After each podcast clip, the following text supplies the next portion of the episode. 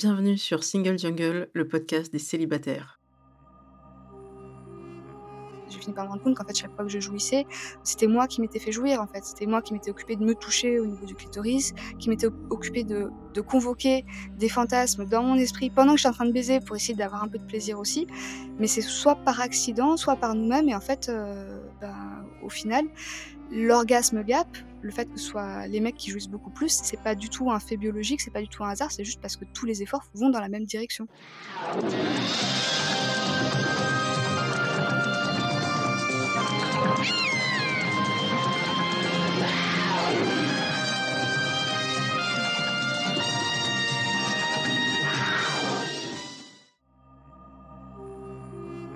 Je suis Louisa Amara et j'ai créé Single Jungle, un podcast dédié aux célibataires.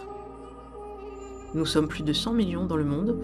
En France, l'INSEE estime qu'il y a 41,3% de célibataires, au sens juridique. En effet, les personnes divorcées, dépaxées, séparées, veuves ne sont pas comptées. Nous sommes donc très nombreux et surtout nombreuses. Pourtant, on nous répète que la norme, c'est le couple. Eh bien, ça n'est plus vrai. Dans ce podcast, je reçois des autrices, des auteurs, des expertes du sujet, mais aussi et surtout des célibataires qui nous racontent leur parcours.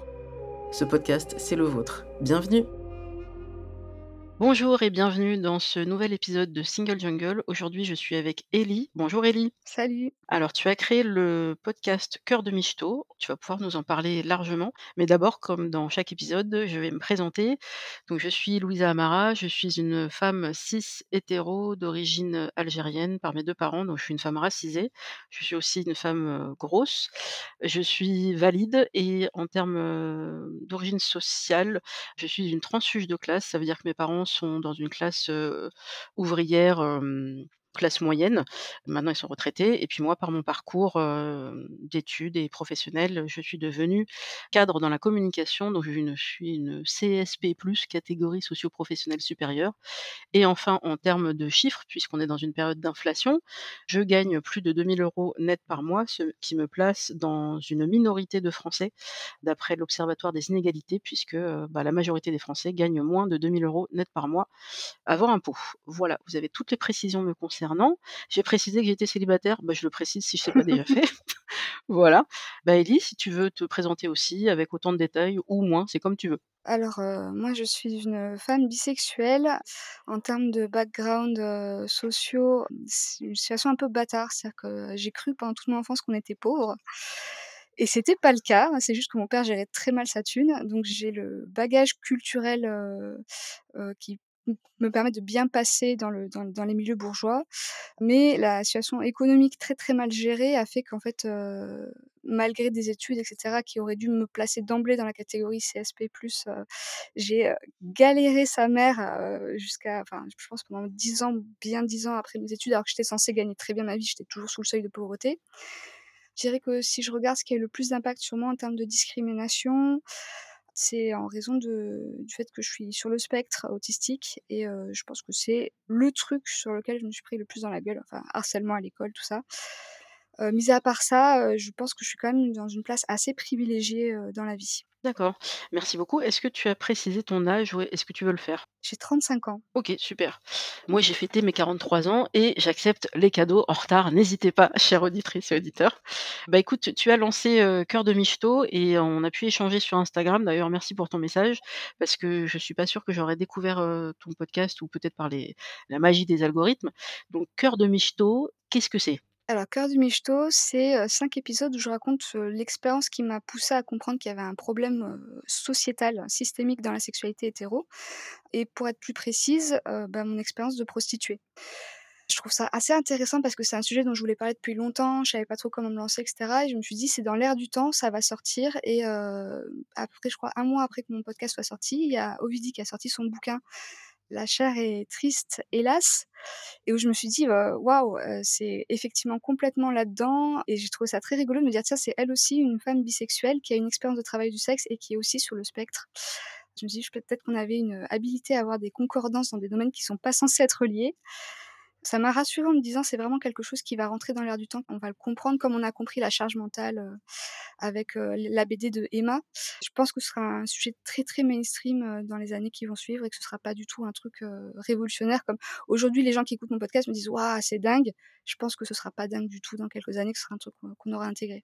Bah, c'est vrai que quand on découvre, le début, donc la la bande annonce est quand même, assez claire, mais le premier épisode aussi, où on comprend qu'en fait, ça va pas être une plongée dans ce qu'on pourrait voir un peu les documentaires sur, la vie des travailleurs et travailleuses du sexe avec, leur quotidien, comment ils fonctionnent, heu, leurs joies et leurs peines et puis, surtout, bah, tout le fonctionnement avec, les clients et les rares clientes. Mais ça, tu l'évoques assez bien, c'est plutôt des des Mmh clients masculins que des des clientes femmes.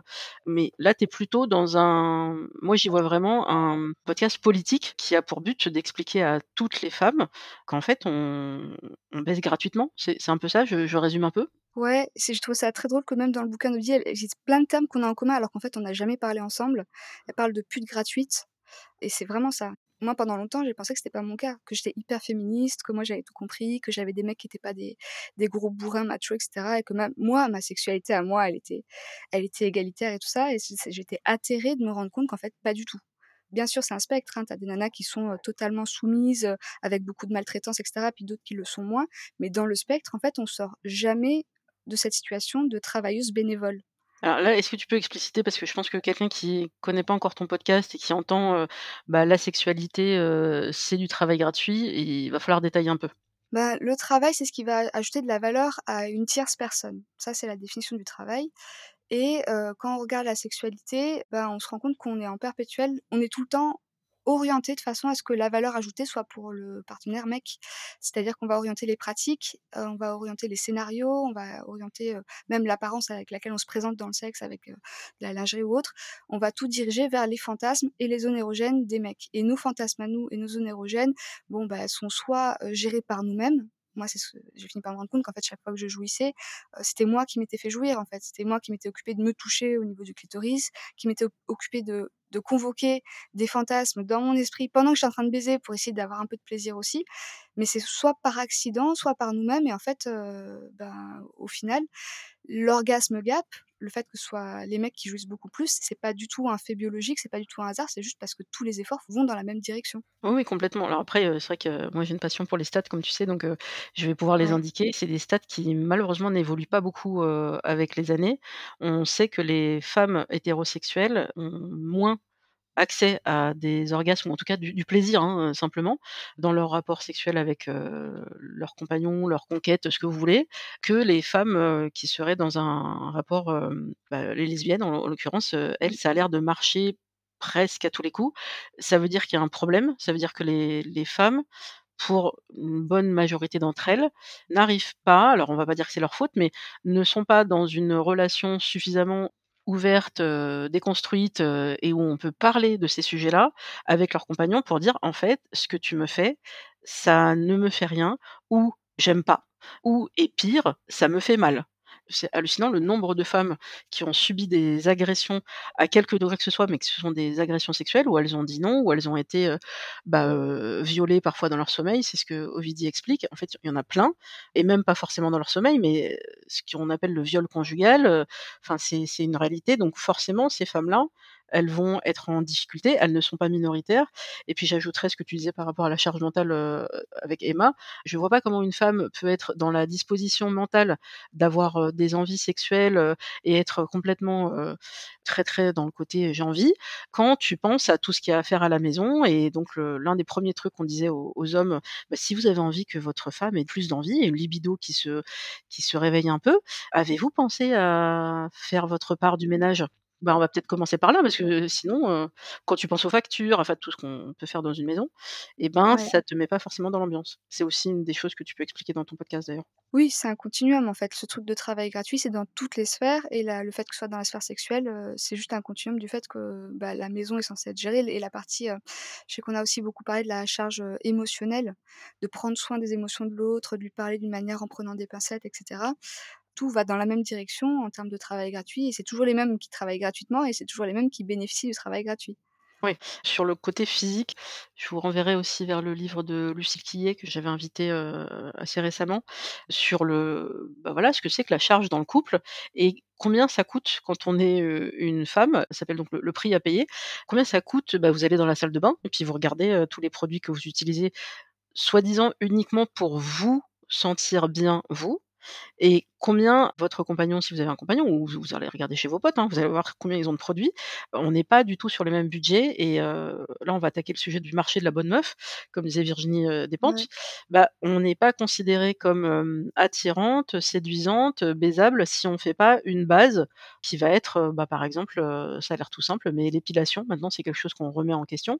Toi, ça a été un sujet aussi pour toi peut-être de dire, «C'est pas parce que je je deviens, temporairement, travailleuse du sexe que je vais, complètement remettre en question mes choix politiques au niveau de l'épilation?» Ah totalement, totalement. Moi, ça fait très longtemps que je m'épile plus et bon, moi, comme j'ai un type un peu méditerranéen, heu, je manque pas de poils. C'était un très gros complexe quand j'étais gamine et c'est poser la question, heu, parce que quand je suis arrivée sur le marché du travail du sexe, je me suis dit: «Mais heu, ça se vend pas». Ouais. On s'imagine ce qui se vend, c'est, la grande blonde qui a pas un seul poil, qui a des gros seins, qui est mince et cetera. Donc je m'étais dit: «Bon, bah, ça va être compliqué, en fait». Et puis, bon, d'une part, dans l'objectification sexuelle, tout se vend, en fait, hein, tout se fétichise, il y a juste des niches différentes, suivant les préférences de ces messieurs. Donc j'ai fini par me dire: «Bon, bah, déjà, on va rester dans cette catégorie-là, hein, il y en a qui kiffent, on va on va jouer là-dessus».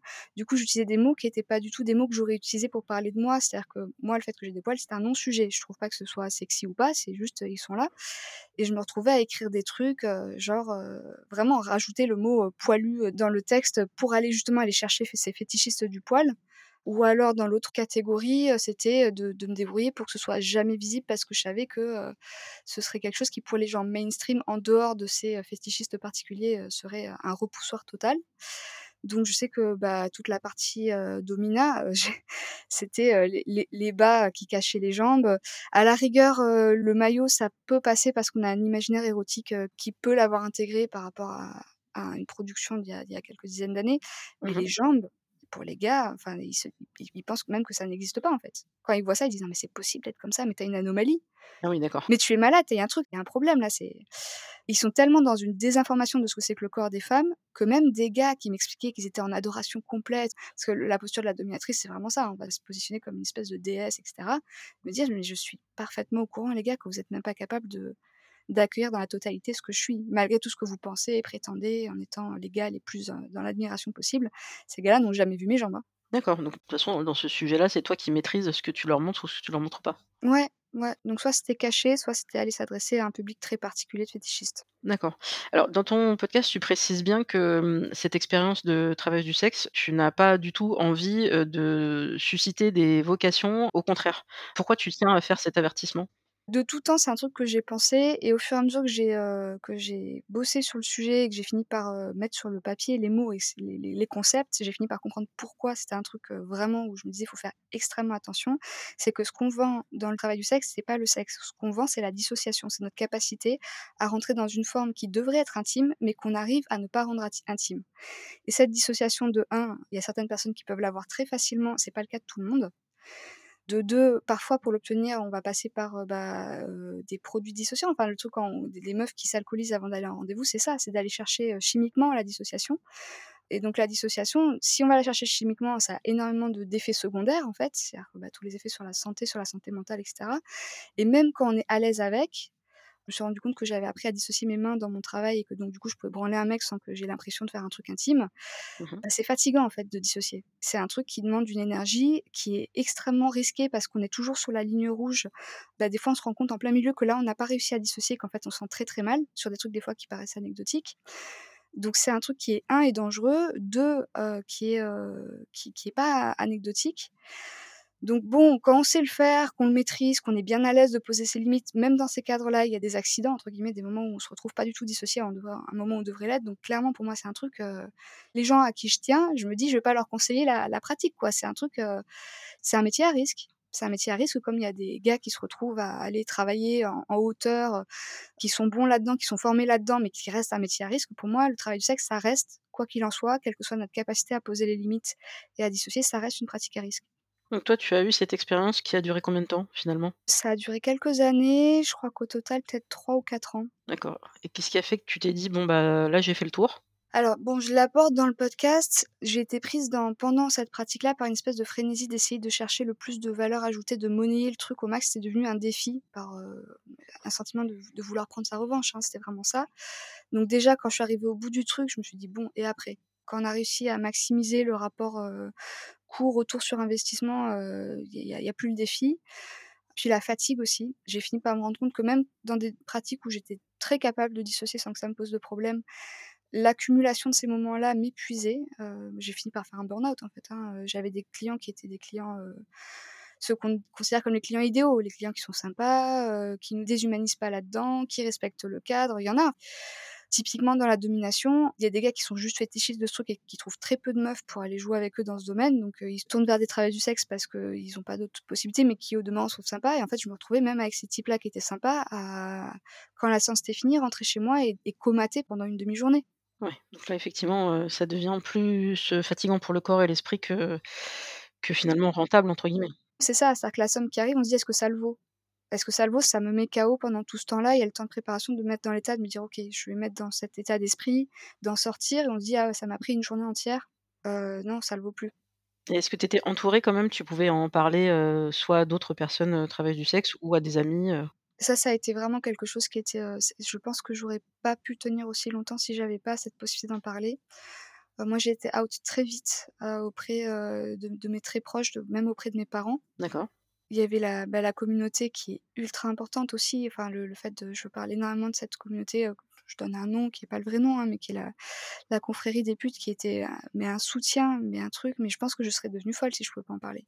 Enfin, c'est vraiment il y avait un besoin de pouvoir extérioriser, de pouvoir dire ce qui s'était passé, de pouvoir débriefer, des fois des trucs qui s'étaient pas bien passés, de me dire: «J'ai pas compris pourquoi je me sens mal», de pouvoir en parler à d'autres gens qui disaient: «Ah oui, peut-être qu'il s'est passé ça» et cetera. Le fait d'être entourée, d'être, ce truc communautaire était tellement important et je me suis rendu compte que bon, il y avait cette communauté-là qui était en ligne, mais que chez les travailleurs du sexe, ce truc de fonctionnement communautaire, il est toujours là. C'est-à-dire que les les meufs qui bossent dans la rue, bah, elles ont des connexions entre autres meufs qui bossent dans la rue. Souvent, c'est communautaire par rapport aux aux nationalités aussi, Mmh tout bêtement par rapport à la langue qu'on parle quoi, mais mais c'est vital. C'est vital d'être entouré, de de pouvoir parler, de pouvoir, s'épauler.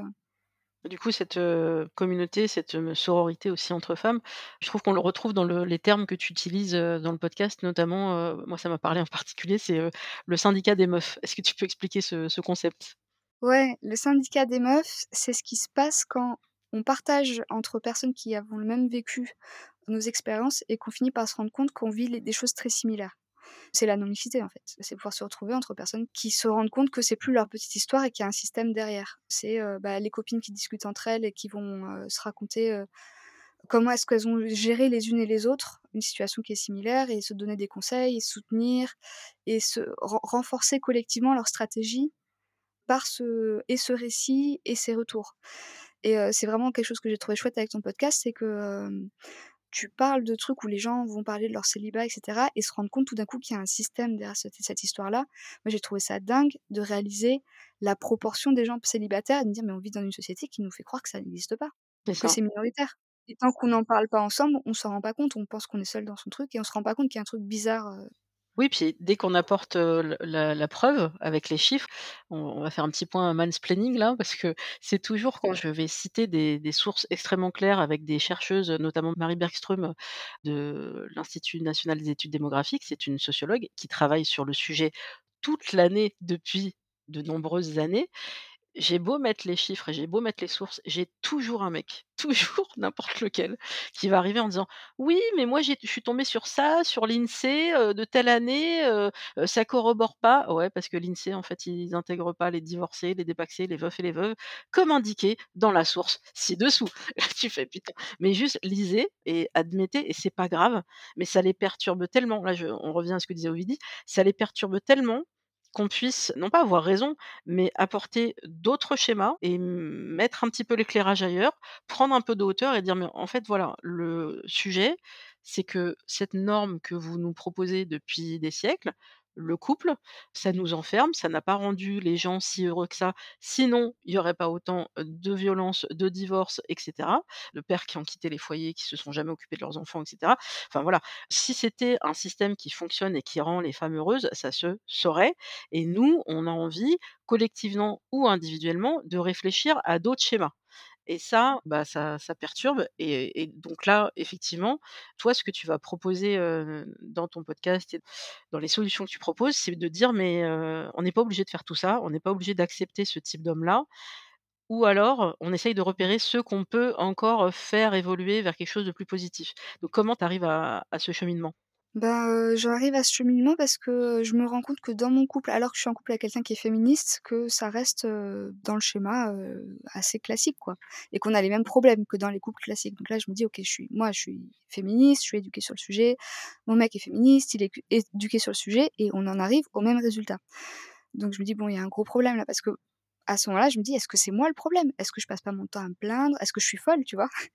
Est-ce que qu'est-ce qui bloque là? Et donc du coup, bah, je prends des directions différentes pour essayer de décrypter ce truc-là, de le décortiquer, que celles que j'ai prises jusqu'à maintenant, hein. Tous les outils féministes, ils ont été hyper importants pour développer ma pensée sur le sujet. Mais je commence à fouiller dans plein d'endroits différents. C'est un peu ce que je raconte dans l'épisode 5, c'est que, je vais essayer d'appliquer des trucs qu'on a appris dans le travail du sexe et de les détourner pour les appliquer dans le couple. En fait, ce dont je me suis rendu compte vraiment, c'est qu'en dehors du fait qu'il y a des gars, pas sympas en face et il y en a, hein, enfin des gars qui veulent pas remettre en question, qui veulent pas se questionner sur leur propre façon de faire. Je me rends compte que socialement, on a muselé vraiment comme si on avait fait de l'hypnose, un truc, profond, tu vois? Dans l'inconscient, dans la psyché profonde de des femmes. On a imprimé une incapacité totale à poser ses limites, à parler de ses besoins et à les prendre en considération et que cette incapacité-là participe à la désinformation qu'il y a. Que même les gars qui sont bien intentionnés, il y en a, hein, qui veulent les faire les choses bien, tu vois? Qui qui, heu, décident de d'apprendre plus sur le sujet, de participer à cette déconstruction. Des gars qui se disent: «Est-ce que je suis féministe ou est-ce que je suis un allié?» enfin, bah, même quand eux, ils essayent de faire la part du taf, ils ils y arrivent de façon assez incomplète, hein. Souvent, c'est un peu rageant quand on voit la lenteur avec laquelle ça arrive. Bah, ils sont face à des femmes qui, par exemple, vont continuer de simuler. Mmh mh. Moi, c'est ce que je me suis rendu compte quand je sabotais mes relations, que, bah, je je participais activement à empêcher toute personne qui aurait pu essayer de se comporter bien avec moi de le faire et où là, je me suis dit: «Waouh, c'est chaud, en fait, c'est chaud». Je me vois faire comme si moi, j'avais envie de faire bien Mmh mh. et que j'avais un mode pilotage automatique qui me défonce toute possibilité que ça arrive et du coup, bah, les gars, ils pourraient dire: «Bah, voilà, la solution, c'est que c'est vous les meufs qui êtes folles». Ouais, mais comme d'hab. Ou nous le mettre sur le dos et dire: «Bah, voilà, vous avez qu'à régler votre problème, bande d'hystériques» et dire: «Mais en fait, c'est comme si on nous avait dressés à faire ce truc-là. On a subi ce dressage, en fait. On l'a pas choisi et il a été tellement intense et tellement profond qu'on se retrouve, même quand on a les connaissances théoriques, à se heurter à un mur». Ce que j'ai trouvé intéressant là-dedans, c'est de me dire: «OK, moi, j'ai appris en tant que dominatrice, par exemple, à chercher quelles étaient les limites de l'autre pour pouvoir aller se rapprocher de ce truc-là sans jamais les les dépasser». Parce que mon but, c'est pas de détruire l'autre, c'est juste de rentrer dans cette sphère parce que lui, il aime que je rentre dans cette sphère. OK, pourquoi je suis incapable de le faire avec moi-même? Pourquoi est-ce que je sais même pas où sont mes limites? Comment est-ce que je peux aller travailler là-dessus? Donc du coup, bah, c'est mélanger plein d'outils, dont certains qui sont pas du tout politisés, hein, je sais qu'il y a une grosse partie de mon travail et qui m'a permis vraiment de de pouvoir changer la donne, c'était de mélanger ce que je savais en tant que et féministe et travail du sexe et ce que j'avais appris dans des domaines de de thérapie, en fait. Mais la thérapie, elle est rarement politisée. C'est-à-dire que quand tu vas voir un psy, il a souvent plein d'angles morts, il sait pas où sont les zo les zones qui vont être caractéristiques du sexisme et qui t'ont été inculquées, non pas parce que tes parents t'ont dit que ça, mais parce que la société tout entière te l'a dit, en fait. Ils vont limiter à ça, tu vois? Genre Mmh quand mh. tu étais gamin, qu'est-ce que ta maman t'a dit? Qu'est-ce que ton papa t'a dit? Ah, c'est pour ça et on s'arrête là, tu vois? Dire, «Vous voulez pas, prendre une vision un peu plus globale et voir le système, enfin toutes les questions politiques qu'il y a derrière, en fait?» Et du coup, toi, tu vas proposer, heu, alors des personnes qui soit ont écouté le podcast ou alors ont eu l'information par des gens qui t'ont déjà contacté. Tu vas leur proposer de faire un peu le point, le bilan sur, heu, leurs dernières relations, quelles sont leurs attentes et comment avancer pour faire de meilleures rencontres? C'est un espèce de mélange entre identifier les points de bascule, c'est-à-dire qu'il y a des il y a des zones critiques. Il y a des zones sur lesquelles si tu mets ton énergie, tu vas, heu, vraiment avoir beaucoup plus de résultats que si tu le mets sur un autre point. C'est vraiment les les zones stratégiques, quoi. Donc par exemple, c'est la la zone de la rencontre. En fait, quand tu rencontres quelqu'un, comment ça va se passer, la prise de de contact, heu, les premiers rendez-vous et cetera. Ça va déjà mettre en place des habitudes dans le couple. Donc c'est aller cibler ces points-là et aller mettre toute son attention dessus et voir qu'est-ce qu'on a comme autre possibilité. Parce que ce qui est terrible avec ce conditionnement social, c'est qu'on se retrouve dans le monde avec une quantité de stratégies possibles pour atteindre nos objectifs qui est très limitée. Donc par exemple, on va avoir euh, une stratégie qu'on a euh, qui est très présente chez les femmes et qui est terrible, c'est la stratégie du people pleaser. C'est dire si je suis très gentille avec la personne en face, bah, cette personne va prendre soin de moi. Mmh Et donc du coup, si on a que cette stratégie, c'est le seul bouton sur lequel on est capable d'appuyer. Et donc si un truc se passe mal, on dit bah je vais redoubler d'efforts, je vais être deux fois plus gentille. Et du coup, si je suis deux fois plus gentille, il sera sympa avec moi. Et si je lui dis les trucs gentiment et machin, etc. Enfin, tu vois, il y a une espèce de, de truc où tu tournes en boucle parce que tu as toujours le même outil. C'est dire, bah, en fait, les outils, il y en a plein. Et on va voir comment est-ce qu'on peut assouplir ce truc-là pour pouvoir explorer plus d'outils. Et quand tu es en face d'une situation qui pourrait basculer dans l'inégalité, bah, travailler sur la souplesse que tu as à choisir tes outils pour dire, bah, on peut au lieu de rentrer dans ce truc-là, on peut choisir un autre outil. Il y en a plein et on n'est pas obligé d'avoir toujours le même. Et le but, c'est pas de remplacer un outil par un autre, c'est de retrouver cette souplesse. C'est-à-dire que euh, les gars aussi, ils sont conditionnés. Il y a des domaines où ils vont être rigides sur leur façon de répondre et c'est leur taf. Hein. On peut pas le faire à leur place. On peut pas les éduquer à ça. On peut pas euh, essayer de faire en sorte qu'ils comprennent que euh, ils ont leur dommage aussi. Hein, tu vois, le, le, taux de suicide énorme chez les mecs, ça vient par exemple du fait que socialement, ils sont pas encouragés à à se connecter à leurs émotions. Mmh moi, mon but, c'est pas de dire je vais apprendre aux gars comment connecter leurs émotions. Rien à foutre, en fait. C'est moi, je vais apprendre, par exemple, à mettre mes limites dans des moments où avant, ce que je faisais, c'était essayer d'en faire plus pour l'autre. Et ce qui ne marchait pas. Ce qui ne marchait absolument pas. Et quand je dis mettre ses limites, on va se dire ok, c'est d'accord. Donc tu vas juste nous dire il faut mettre ses limites. Mais en fait, pour dire tu vas juste dire mettre ses limites, il faut soit être une personne qui n'a jamais été dressée à ne pas avoir de limites, mmh soit être une personne qui ne sait tellement pas ce que c'est que mettre une limite qu'elle ne se rend pas compte qu'elle ne sait pas le faire. Et enfin moi, tu vois, j'étais, on m'a dit que j'étais quelqu'un, que j'avais un mauvais caractère, tu vois, que j'allais pas pouvoir être en couple parce que j'avais trop mauvais caractère. Je suis pas une nana qu'on peut imaginer comme sur qui on peut marcher sur les pieds continuellement, etc. Bah, quand je me suis rendu compte que non, je savais pas où mes limites, la quantité de situations où je me suis dit, ok, là, si je fais comme avant, c'est-à-dire la façon rigide de faire, je vais me faire défoncer et je vais juste être de plus en plus fatiguée je vais essayer de mettre ma limite. Et les premières fois que j'ai posé mes limites, j'ai fait des attaques de panique, en fait. Mais du coup, il y a un vrai sujet de d'estime de soi. C'est peut-être quelque chose que tu repères assez vite? Totalement. Ça fait partie des points clés. Il y a effectivement, il y a l'estime de soi. Alors on va se dire: «Ah ben trop bien, on va nous apprendre à avoir de l'estime de soi». Bah, franchement, les outils en tant que domina pour, changer la donne de comment on se voit en tant que personne, je trouve que c'est des outils qui sont pas des outils que j'ai entendus, souvent. En fait, globalement, il y a l'estime de soi, il y a le posage de limites, il y a chercher ses besoins, être capable de les communiquer et dans les situations pivots, comment est-ce qu'on applique ces trucs-là? Globalement, c'est ça. C'est ça que j'ai trouvé fou, c'est qu'en fait, quand j'ai fini par comprendre qu'est-ce qui bloquait et comment le débloquer, je me suis dit: c'était seulement ça? C'est si simple?» est-ce que tu penses vraiment que n'importe quel mec célibataire, on entre dans la logique hétéro, hein, a en potentiel pour pouvoir, être, j'allais dire éduquer, c'est horrible comme mot, mais on peut le faire grandir, le faire arriver vers une relation qui serait équilibrée, où on pourrait partager nos émotions et arrêter de rentrer dans les écueils pourris comme d'habitude, ou bah, grâce au fait d'avoir réussi à poser ses limites, tu vas repérer quel mec a un potentiel et quel mec, c'est même pas la peine d'essayer. Alors la réponse, ce serait un peu un mixte des deux parce que oui, c'est vrai qu'effectivement, il y a des gars qui ont pas du tout la même capacité, la même, marge de manœuvre en dehors de la rigidité. Je le vois comme ça, hein. on a des rigidités, il y a des gens qui sont plus ou moins rigides, il y a des gens qui ont plus ou moins de place en dehors de ces rigidités et effectivement, tous les mecs sont pas égaux là-dessus, ça c'est clair. Donc on peut, effectivement avoir envie de pas se prendre la tête, tu vois? Genre, on est en mode rencontre, les personnes, on n'est pas encore attachés, on n'a rien construit avec eux, on se dit: «Je vais pas me prendre la tête à perdre du temps avec des gars qui avancent très lentement». Mmh ça, c'est un premier point effectivement qui est réel, qui est concret, c'est qu'on a un temps limité, une énergie limitée et que plus on peut s'économiser, mieux c'est quoi. L'autre point, c'est que, euh, j'ai essayé de synthétiser tous ces trucs-là parce que comme je l'avais essayé que ça marchait, d'essayer de voir comment est-ce que je pouvais faire un, un espèce de pas à pas hyper complet pour que des personnes qui n'ont pas eu mon parcours puissent comprendre ces outils et les utiliser. Et donc du coup, j'ai fait une première euh, mini cohorte, 6 ou 7, on était voilà, un petit groupe de meufs. Et dans ce groupe de meufs, il y avait des nanas qui étaient en couple et des nanas qui étaient célibataires. Bon, les meufs qui étaient célibataires, je leur disais, mais vous perdez pas votre temps. En fait, vous next, next, next. Chaque fois que le gars, il vous montre, il vous fait la preuve que c'est un gros boulet, vous passez à autre chose, quoi. Mais il y avait des nanas dans le groupe qui, elles, étaient en couple, qui avaient construit des choses et qui avaient beaucoup plus de choses à perdre à mmh dire next. Et je disais, ben, en fait, il va falloir que tu décides, c'est quoi la part que tu es capable de gérer, que tu as envie de supporter et ce que je trouvais intéressant, c'est que même dans ce cadre-là, avec des histoires qui étaient longues, qui avaient des problèmes, etc., il y avait quand même des améliorations. Alors après, la question c'était est-ce que le niveau d'amélioration atteignait un stade qui était suffisant et acceptable?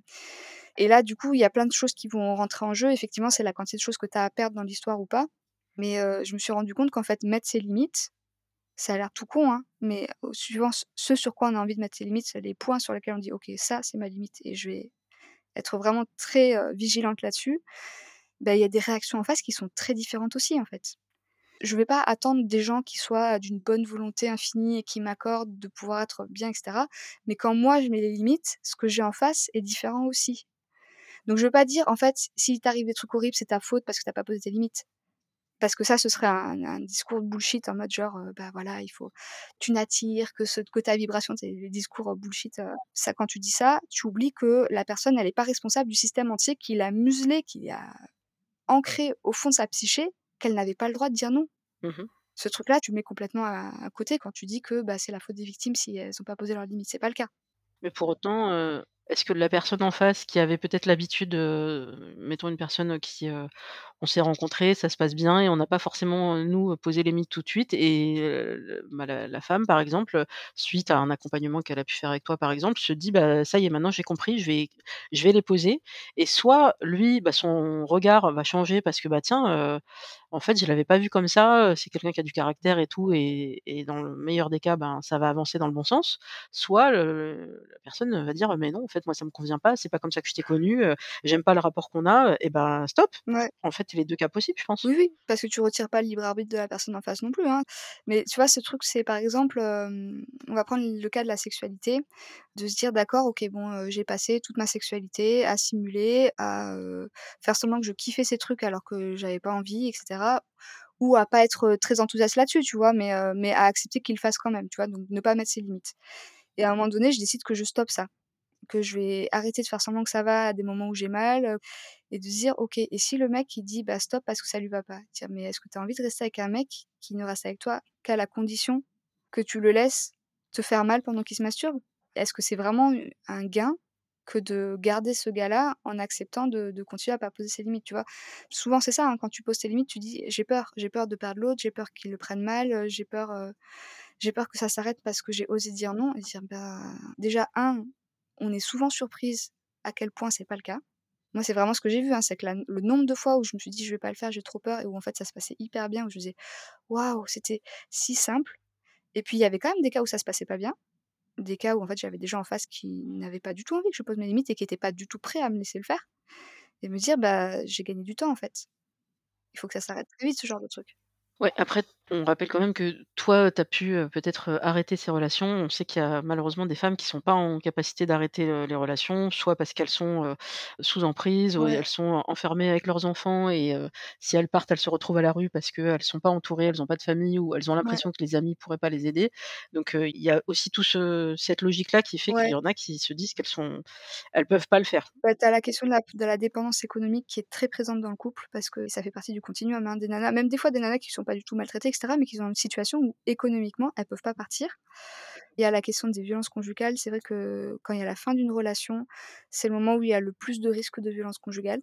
Le Ouais. moment où le gars, heu, comprend qu'en fait, il est en train de perdre la partie et donc c'est des questions qu'il faut jauger, heu, il y a un côté progressif dedans, en fait. C'est-à-dire qu'on va se mettre en sécurité dans des zones où on peut poser quelque chose et voir ce qui se passe.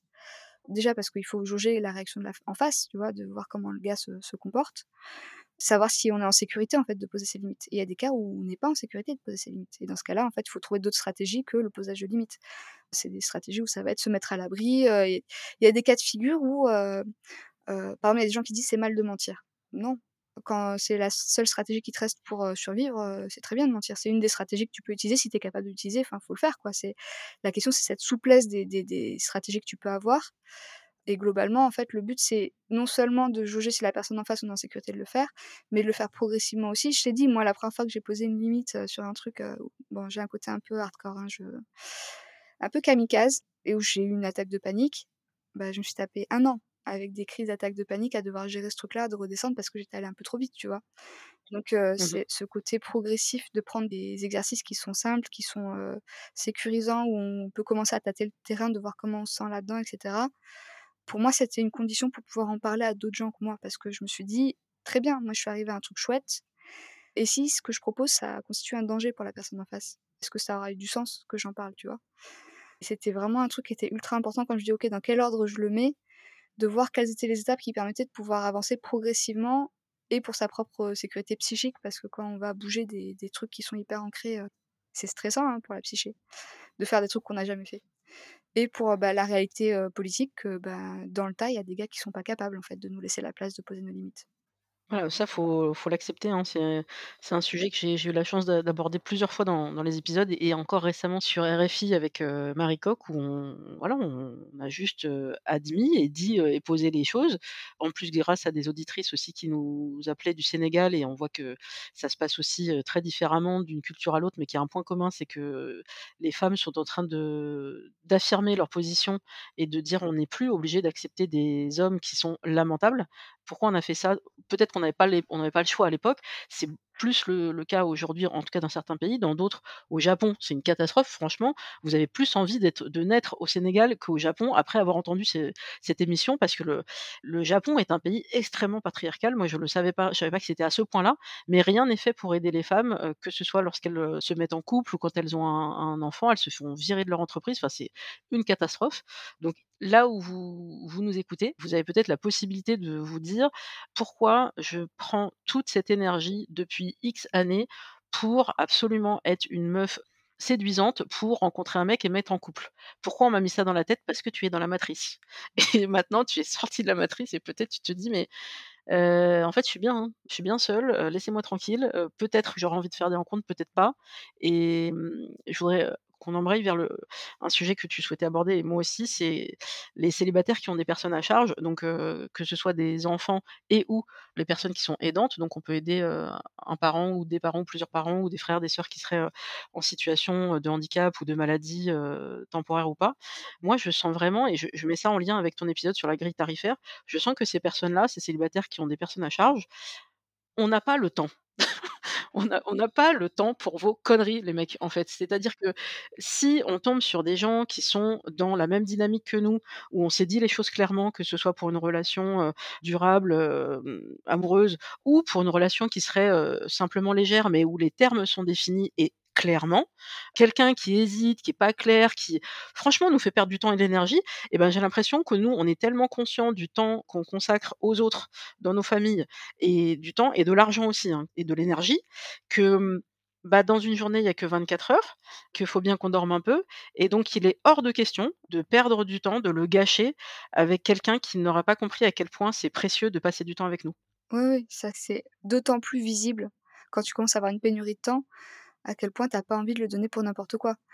De pas, par exemple, heu, aller rencontrer un gars, heu, parce que vous avez parlé, heu, 2-3 messages sur l'appli et et te rendre compte, en fait, pendant le rendez-vous que le gars est un crétin fini, que, heu, il est, égocentrique, qu'il correspond en rien à ce qui est important pour toi, relationnellement. Tu te dis: «Mais pourquoi je suis venue là, en fait?» J'avais 50 000 autres trucs à faire quand tu as réussi à trouver le temps. Ça, tu arrives à l'exprimer à la personne, de dire: «Mais en fait, moi, je mérite qu'on me prête de l'attention et ce que tu fais aujourd'hui, ça me convient pas». Tu arrives à le verbaliser? Là, la situation aujourd'hui est quand même plus soft pour moi qu'à un moment donné où, j'avais beaucoup de gens à gérer à la maison. Mais en fait, de fait, je m'étais rendu compte qu'à ce moment-là, en fait, donc moi j'ai un gamin, je me suis retrouvée à un moment donné, j'étais, en couple ouvert avec une personne qui était handicapée et en plus de ça, à héberger, ma petite sœur qui était qui traversait une, une phase très, très, très difficile et qui était dans un état psychique, c'était compliqué. Donc j'avais, mon salaire payé pour, 3 personnes à la maison et bah, à Mmh ce moment-là, en fait, je me suis retrouvée alors même que c'était ce truc du couple ouvert où je pouvais faire des rencontres et cetera, mais j'avais pas le temps.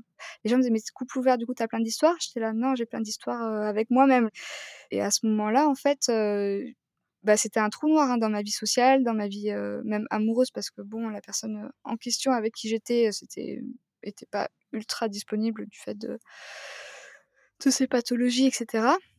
Et clairement, en fait, j'ai pu retrouver des moments pour faire des rencontres et cetera, ben, quand quand tout ça, ça s'est levé un peu et je me rappelle, à un moment donné, le le père de mon fils qui me sollicite pour garder notre fils à un moment où c'était pas censé être le moment où je devais gérer. Pour moi, c'était mes moments de liberté, en fait, c'est les moments où je pouvais faire des rencontres et cetera et il me dit: «Ouais, je pars en vacances, machin et cetera, est-ce que tu peux le prendre?» et je me rappelle, je lui dis: «Mais, heu, alors je te propose, tu trouves quelqu'un d'autre qu'une meuf pour gérer ton fils. Donc pas ton ex-meuf, pas ta meuf, pas ta mère, pas ta sœur». OK, c'est un défi ça, hein?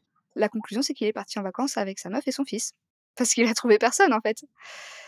Et c'était vraiment ce truc, tu vois, de de dire: «Mais non, ces moments-là, ils sont précieux, ils sont à moi». Alors après, les gens disaient: «Non, mais quand même, tu es maman, heu, c'est abusé, heu, tu es censée être dispo pour ton fils et cetera». Je dis: «Mais je suis pas que maman, en fait». Bah oui, tu es un être humain avec plein d'autres dimensions que, heu, la fonction de maman. C'est ça. Mais je me dis: «Mais quelques années auparavant, j'aurais dit: "Oui, d'accord" et j'aurais juste passé quelques semaines de plus à avoir 0 vie sociale. C'est vraiment ce truc-là, déjà 1, bah, nous, de de se ra rappeler que ce temps, il a de la valeur et de certainement pas laisser, d'autres gens penser que ça n'en a pas, tu vois? De phagocyter le temps qu'on a et c'est vrai que c'était un truc qui, pour moi, me faisait stresser parce que quand je faisais des rencontres, je me disais: «Mais moi, j'ai un gamin, ça veut dire que j'ai plein de moments où je suis pas seule». En plus, j'ai eu un gamin assez tôt, tu vois? Donc les gars que je rencontrais, c'est des gars qui avaient pas de gamins, qui dataient des meufs qui avaient pas de gamins. Tu sais, autant j'aurais été un peu plus âgée, tout le monde aurait été habitué qu'il y a la question des gamins à gérer, tu vois? Mais là, c'était vraiment j'étais un ovni et de me dire: «Bah, moi, je peux pas être avec quelqu'un qui sera pas capable de passer du temps avec moi, les moments où je suis responsable de de quelqu'un d'autre». Donc c'était un point qui était hyper important de dès le début alors, tu vois, il y avait ce truc-là de mes copines disaient: «Mais tu dis que tu es que as un gamin?» parce que c'est un repoussoir pour les mecs. Si le gars, c'est un repoussoir pour lui, c'est qu'on va passer du temps que quand je suis solo et heu, ce temps-là, il j'en ai pas beaucoup. C'était vraiment ce truc-là de dire: «En fait, je je peux pas mettre cette information de côté». Les moments où j'avais le plus besoin justement de pas être solo, c'était quand j'avais mon môme, en fait, parce que sinon je sentais cette espèce de solitude intense et de me dire: «Mais moi, j'ai vachement envie que le gars qui partage ma vie, il il passe des moments avec moi et mon fils». Ouais, mais là, effectivement, dès lors que c'est pas caché, les choses sont claires et si la personne te dit: «Mais moi, en fait, c'est toi qui me plais et je me vois pas du tout dans le rôle de, pas de coparent parce qu'il le sera jamais, mais de personne qui va être en lien avec un enfant, ça me va pas», bah, toi, à ce moment-là, ça va être un un no go pour toi, tout simplement. Bah, du coup, au début, ça me faisait peur et je me disais: «Voilà, c'est la fin de ma vie. Plus personne ne voudra me dater parce que j'ai un gamin». Pour te dire à quel point on nous ancre dans la tête que, heu, voilà, une femme qui a de la valeur, c'est une femme qui est célibataire sans enfant. Mmh mh. Sur le marché du du célibat, on te dit que si tu as des gamins, tu vaux rien, tu vois? Donc vraiment, je l'avais intégré en me disant: «Voilà, fin de toute possibilité de lien avec l'autre humain», tu vois? J'étais, heu, vraiment en grosse phase dépressive et puis, heu et puis de me rendre compte qu'en fait, ben, les gars qui trouvaient que j'étais intéressante me disaient: «Ouais, OK, d'accord, bah, on y va» et je me rappelle de ce gars-là qui m'avait dit au début, ça lui avait fait très, très peur. Vraiment, il s'était dit: «Waouh, dans quoi je m'embarque, heu, la meuf a un gamin» et cetera et on a eu une histoire de plusieurs années et à la fin de la de notre histoire, il m'a dit: «En fait, j'avais peur et je m'étais pas rendu compte que maintenant je dois faire le deuil de 2 personnes». Ouais, ça, c'est dur, hein. Et c'est vraiment, tu vois, ce truc de, globalement de dire: «OK, d'accord, il y aura des gars pourris, heu, qui diront: "Bah, moi, heu, je sors qu'avec une meuf si elle est 100 disponible pour être ma maman"», tu vois? Enfin, c'est c'est ça le truc qu'il y a derrière. C'est qu'ils veulent pas sortir avec une meuf qui a des gamins ou qui a des des personnes à charge parce que ça veut dire qu'elle aura moins de dispo pour être à leur service, tu vois? C'est l'idéologie qu'il y a derrière et de se dire: «Bah, je préfère mettre mon attention sur, heu, ceux qui sont pas avec cette idéologie et qui, même s'ils seront un peu, enfin, conditionnés aussi», tu vois? Le gars, il était quand même pas rassuré en en rentrant dans l'histoire, bah, qui auront de la place à l'extérieur de ces idées sexistes, tu vois? Et de dire: «Bah, mais je vaux la peine et je vaux la peine même quand on n'est pas en mode solo et que la personne, elle a envie de passer du temps avec moi, heu, bah, avec les gens qui sont à ma charge, en fait». Mais justement sur, les sujets que tu as évoqués, je voudrais donner quelques références. Il y a le spectacle des Coquettes, normalement, qui doit être encore sur scène où, il y a une des coquettes, je vous mettrai son nom, qui explique à quel point ça a été difficile de devoir dire au revoir à cet enfant qu'elle a vu grandir. En plus, il était, tout petit, il devait avoir à peine 2 ans et lorsque la relation se termine, bah, toi, tu as été, présent pendant tous ces moments-là et et cet enfant, il va te dire au revoir, il va grandir, il va passer à autre chose et toi, ben, ça te fait comme un trou dans le cœur donc comment ça marche? Il y a le film Les enfants des autres de Rebecca Zlotowski avec, Virginie Efira d'ailleurs qui a été récompensée, au César et Roch Dizem et là, c'est intéressant aussi parce que, bah, c'est un rôle, compliqué aussi où, elle a envie d'avoir un enfant aussi. Donc c'est encore plus compliqué quand il y a déjà un enfant là et que comment on va dire à cette nouvelle personne qu'on vient de rencontrer que, bah, c'est super et il y a une option pour, un enfant ensemble ou pas? Donc Mmh. c'est un film, qui est très, très, très beau et sur les, mmh, le sujet plutôt de, entre guillemets «de la charge mentale» et de à quel point on n'autorise pas aux femmes ce qu'on autorise aux hommes. Il y a 2 livres, donc heu, celui de Titu Lecoq qui s'appelle, heu, «Libérée, le combat féministe se gagne devant le panier de linge sale», où Titu avait fait une vidéo que je vous remettrai dans les commentaires où, hem, bah, elle a fait un test tout simple. Elle a décidé qu'il y avait pas de raison pour que ce soit systématiquement elle qui s'occupe des rendez-vous médicaux de ses enfants. Statistiquement parlant, tous les rendez-vous médicaux, quasiment 99% des rendez-vous médicaux, dans le cas où c'est des enfants qui sont concernés, ce sont les mamans qui s'en occupent. Alors que ce ne sont pas que des familles monoparentales, loin de là, hein et donc elle a dit: «Merde, c'est ton fils aussi, heu, tu vas t'en occuper» et le le père a dit: «Oui, oui, oui, oui, oui, oui, oui, oui» et heu, il s'en est pas occupé et le petit, il s'est pété les tympans avec une otite, heu, extrêmement, heu, douloureuse et qui on a accusé? La maman, bien sûr, alors que c'était à lui de s'en occuper, cette semaine-là, c'était convenu, enfin bref et c'est là qu'on voit le sexisme, la misogynie qui est toujours là envers les les mamans. C'est les mamans qui doivent être parfaites, les pères, s'ils font un petit truc, c'est: «Oh, merveilleux» et enfin, un dernier livre, après on reprend le fil de la conversation, le livre de Lucile Béland qui s'appelle, heu, Polyamoureuse, que je ne désespère pas d'inviter quand elle aura 5 minutes parce qu'elle, elle peut choquer parce que c'est une femme avant tout qui est, hem, polyamoureuse, qui est aussi maman de 3 enfants. Et ça, il y a plein de gens qui ne comprennent pas comment c'est possible, heu, de ne pas mettre d'abord ses enfants en priorité numéro 1 dans sa vie et je vous mettrai le lien aussi vers le concept de l'anarchie amoureuse et l'anarchie sociale. Je crois que c'est plutôt anarchie amoureuse, qui dit que pourquoi il y aurait forcément une hiérarchie entre les relations? Les enfants, c'est important, mais pourquoi ce serait plus important que vous-même? Si vous fonctionnez pas, vos enfants, ils vont pas fonctionner non plus. Donc si elle, ça fait partie de son équilibre d'être polyamoureuse et que tout le monde est consentant, tout le monde est OK, pourquoi ça choque? Ça choque parce que c'est une femme. Parce que si c'était un homme, on dirait: «Bah, ouais, bah, il vit sa vie quoi, mais c'est un bon père». Ouais, c'est ça. On est censé se sacrifier toujours pour les autres, quoi. Voilà, on a toujours ce rôle social à à assurer d'être, heu, la femme, heu, séduisante, heu, mais pas trop salope non plus et être mère et si on n'est pas mère, c'est qu'on est forcément égoïste. Enfin voilà, nous on essaye de de sortir un peu de tout ça, en tout cas dans Single Jungle. Dans les sujets qu'on n'a pas encore, abordés peut-être, mais je vais laisser peut-être les gens découvrir, la grille tarifaire, je pense que c'est peut-être l'épisode, qui a le plus fait réagir ou tu dirais qu'il y en a d'autres qui ont donné beaucoup de réactions? Non, la grille tarifaire, c'était l'é l'épisode, où les gens disaient: «Je suis choquée». C'était le choc total, de réaliser effectivement que ça a énormément de valeur sur le marché du travail du sexe et que et que là, on se dit: «Mais pourquoi je le fais gratuitement si ça m'apporte rien?»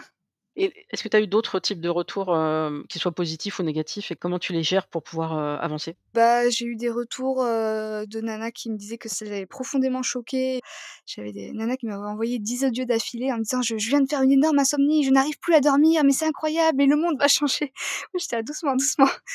Je me dis: «Waouh, si ça choque autant, c'est qu'effectivement, heu, c'est nécessaire» et et je me dis: «Ça ça fait un changement, heu, enfin une espèce de déclic», tu vois? Une fois que tu as ouvert les yeux sur un truc que y a pas tu peux pas revenir en arrière et ne plus le voir et ce qui a été plus difficile, c'était, bah, ce cette invisibilisation de gens qui étaient censés être mes alliés. Il y a des gens qui m'ont dit: «Mais ouais, j'adore ce que tu racontes, mais je vais pas t'inviter parce que, heu, pour moi, ben, c'est un truc de de bourgeois ce que tu proposes parce que si c'est pas gratuit». J'étais là: «Mais mon podcast est gratuit, la newsletter est gratuite, enfin juste il y a une partie qui est payante» moi je m'en fiche, tu vois? S'il y a des gens qui consomment mon mon contenu gratuitement et qui sont pas intéressés du contenu payant, tu vois? Genre je je vais pas leur en vouloir, c'est je trouve ça cool, tu vois? Que les gens comprennent c'est quoi la grille tarifaire, Mmh Il y a plusieurs sujets dans ce que tu dis, il y a effectivement ce sujet de de communication, mais de il y a cette peur sans doute aussi, je dis pas qu'elle est justifiée, mais de, Quelles vont être les conséquences? Est-ce que j'assume le fait que ce programme, m'a parfaitement convenu et donc bah, je je le relaie à titre personnel ou professionnel ou les 2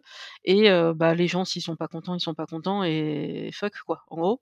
Mais après il va y avoir des il peut y avoir des trolls, il peut y avoir ce que tu veux. Il y a des gens qui vont essayer de tout faire pour, silencier les femmes, que ce soit toi ou la personne qui s'exprime et là il y a, bah, non courage fuyons parce que j'ai pas envie d'entrer là-dedans et c'est dommage parce que du coup ça n'encourage pas, bah, ce que toi tu as pu faire qui était positif. Et le deuxième truc, là, moi je pense beaucoup à Ken Kojandi qui parle régulièrement des accords Toltec. «Mais à quel moment tu peux maîtriser ce que les gens ils vont faire en fait? Toi tu donnes le maximum, après ils font ce qu'ils veulent». Je crois que c'est un des accords, faudrait que je vérifie, ne rien attendre des gens, jamais. Ouais. Je continue de faire mon truc en me disant: «Bon, bah, tant pis, on verra ce que ça donne».